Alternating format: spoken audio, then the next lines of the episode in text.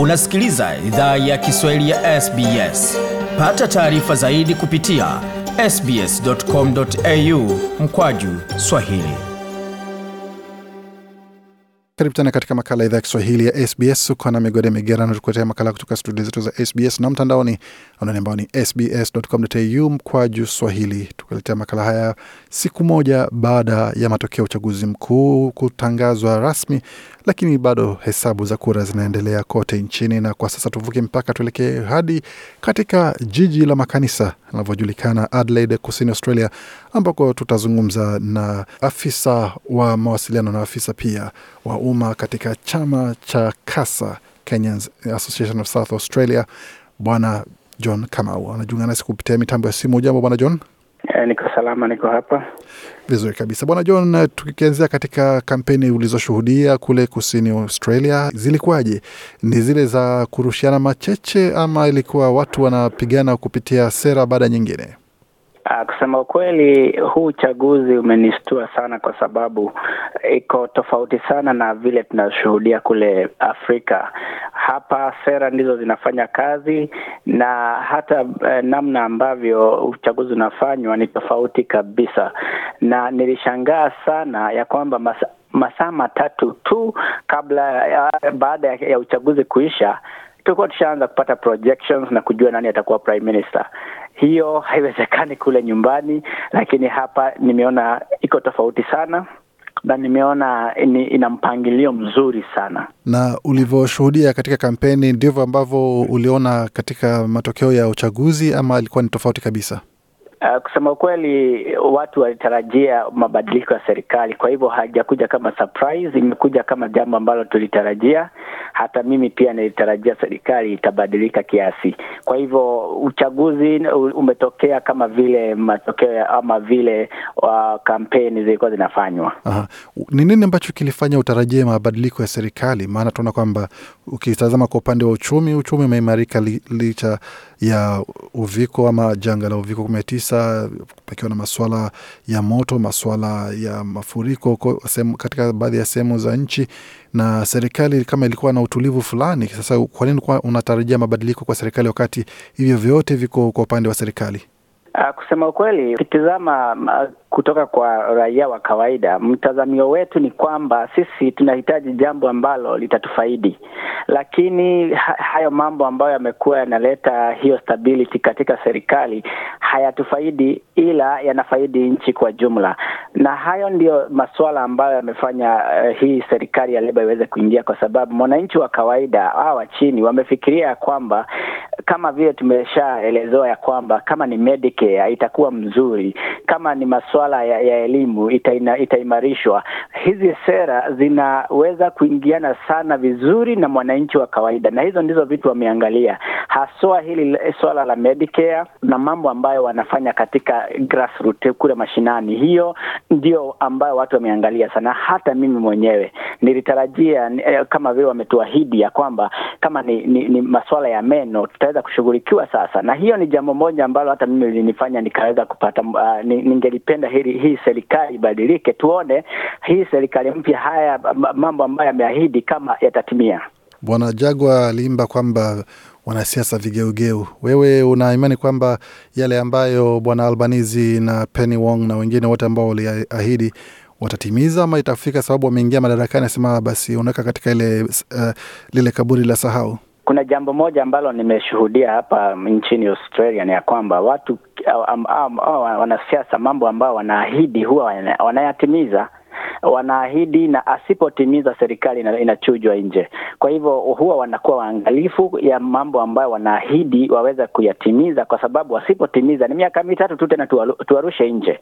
Kwa hivyo mimi sina sina tashwishi ya kwamba mambo haya ambayo wameahidi watayatimiza.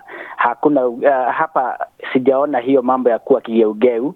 Uh, hata kama ni kama tuseme kama state vile ilituahidi, tunaona mambo ambayo katika hii state ya South Australia walipo mambo ambayo walituahidi tunaona yakitekelezwa. Kwa hivyo sina tashwishi yoyote ya kwamba haya mambo yameahidiwa hayatatimizwa.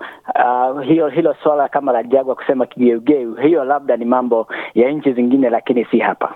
Kwa kusema ume, umeketi pale na kalamu na karatasi ukisubiri sasa uanze kuhesabu hiki wametimiza, hiki wametimiza, hapa tutakutana kwa debe ni kuonesha Unajua, haya mambo ni mambo ambayo yako katika kila siku. Kwa hivyo ni mambo ambayo yasipotimizwa tutajua tu, kwa sababu mimi ni mmoja wao ambao nagojea nie, niende kule kwa dentist niweze kushughulikiwa meno yangu. Kwa hivyo sasa, kama hawatatimiza hilo yeah, unajua watakuwa wamenivunja moyo yeah. Sasa mimi nataka washughulikie mambo kama haya ambayo wameahidi, nitayafuatilia na ninagojea kwa hamu.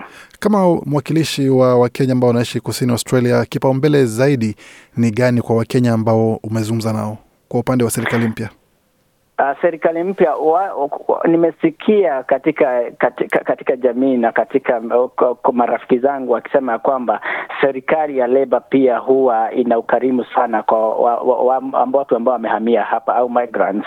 Kwa hivyo watu wako na expectations matarajio ya hali ya juu kwa hii serikali, kwa sababu wanajua hata wale ambao wako nyumbani, labda sheria hizi za uhamiaji zinaweza zikabadilika kidogo, kwa sababu serikali ya Leba huwa ina inalegeza kidogo. Hii ingine huwa iko fahamu sana na mambo ya, ya uhamiaji. Kwa hiyo unatumai kwamba pengine wale ambao ni wanafunzi wa kimataifa walikuwa hapo na matarajio pengine ya kupata viza za kudumu, njia inaweza kuwa nyororo kidogo kuliko ilivyokuwa nyuma? Kabisa, hata Leba ilishaahidi ya kwamba watu ambao wamekaa hapa sana na visa ambazo ni temporary watawasaidia waweze kufanya hii visa process ikuwe rahisi kidogo, kwa sababu kwa sasa kuna watu ambao wako na visa kama zile zinaitwa skilled.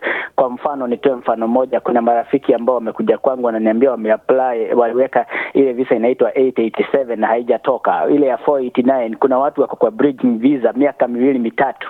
Haya ni mambo ambayo Leba itaangalia kwa watu ambao wako hapa, na wanafunzi wanasubiria sana, kwa sababu serikali ya Liberal kuna mambo iliweka. Kwa, kwa mfano Uh, kuna mambo yanatarajiwa yaingie ya kuanzia Julai moja ya kwamba huwezi ukabadilisha kosi ambayo ume, ume, umeingia nayo, na sasa hiyo itakuwa ni jambo moja ambalo uh, litashughulikiwa vizuri, kwa sababu watu ambao watakuwa wa, wa, wa, wanataka kubadilisha kosi, kama hii serikali itabadilisha hiyo sera, itasaidia sana. Mmoja wa maseneta wa kusini Australia, Bipeni Wong, ndiye atakuwa sasa waziri wa mambo ya kigeni, kusema kwamba kutakuwa na ujumbe kutoka Kasa kwenda katika ofisi zake kuwasilisha kesi za baadhi ya Wakenya ambao wanahitaji msaada kwa upande wa makaratasi na, na masuala mengine muhimu.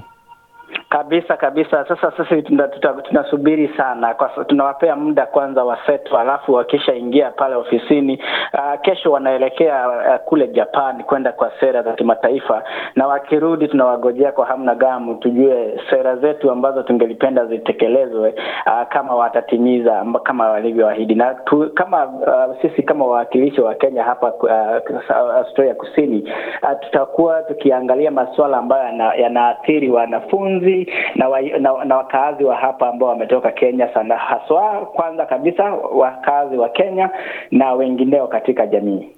Pengine kabla tumalize, watu wanaweza wasiliana vipi na Kasa iwapo wanatusikiza sahizi na wangependa kujua mengi zaidi ama kupata huduma za Kasa, wanaweza kapata hizo huduma vipi na wapi? Sasa Kasa huwa tuko na um, uh, tuko na mtandao inaitwa kasa.org.au na pia tuko na tuko na katika katika hii mitandao ya jamii kama WhatsApp huwa tunaweza kuwasiliana na Wakenya ambao wako hapa. Kama kuna Mkenya yeyote ambaye anaishi katika hii Australia Kusini na hajajiunga na hizi uh, group ambazo ni za WhatsApp ambazo zina za Wakenya, tuko na Wakenya hapa katika South Australia, tuko na Kenyans in the North, tuko na wale wanaitwa Kenyans in the West na Kenyans in the South. Hizo ni, ni, ni, ni, ni baadhi ya groups ambazo zime, ziko kwenye WhatsApp na mtu akiingizwa pale anaweza kupata ujumbe kutoka kwa wawakilishi wao wa Kasa na pia kwa watu wengine katika jamii. Haswa hiyo ni mojawapo ya njia moja ya mawasiliano, na watu wanapata mawasiliano vizuri wakiingia kwenye hizo groups. Hiyo ndio mojawapo ambayo inatusaidia sana katika uh, Afrika, uh, Australia hapa kusini. Na pia tuko na gala ambaye ako hapa ananisikia na ni Mkenya au mtu kutoka Afrika, tunawakaribisha wote katika June kumi na moja ambayo ni Saturday ya June kumi na moja. Tuko na gala au tunasherehekea Madaraka Day. Madaraka katika Kenya ni wakati ambao tulipata madaraka kama Kenya, na hiyo siku kwa sababu ambassador wetu wa Canberra huwa anashughulika na state zote, huwa sisi tunaifanya wakati anaweza akafika hapa. Kwa hivyo Juni kumi na moja ambasada na wawakilishi wengine wa serikali hata ya hapa South Australia watakuwepo pale katika uh, hoteli ya Hilton. Wajitokeze wote, tiketi zinauzwa kwa mia moja na ishirini kwa kila moja. Kwa hivyo ningewaomba wao wote ambao ni Wakenya na hawajapata hii habari waweze kuwasiliana na kasa waweze kupata kushiriki katika hii gala.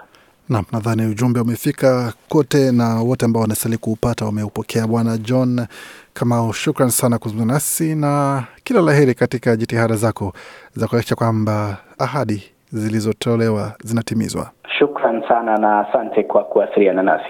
Bwana John Kamau hapo, mwakilishi wa shirika la Kasa Kenyans Association of South, South Australia hapo wakizungumza nasi kuhusu walioshuhudia katika kampeni za uchaguzi mkuu pamoja na matokeo ambayo yalitangazwa hivi punde ambapo chama cha mseto kimebanduliwa mamlakani na upinzani wa chama cha Leba. Mengi zaidi kuhusu mambo yasikia, bila shaka wazapata kwenye tovuti yetu sbs.com.au mkwaju Swahili.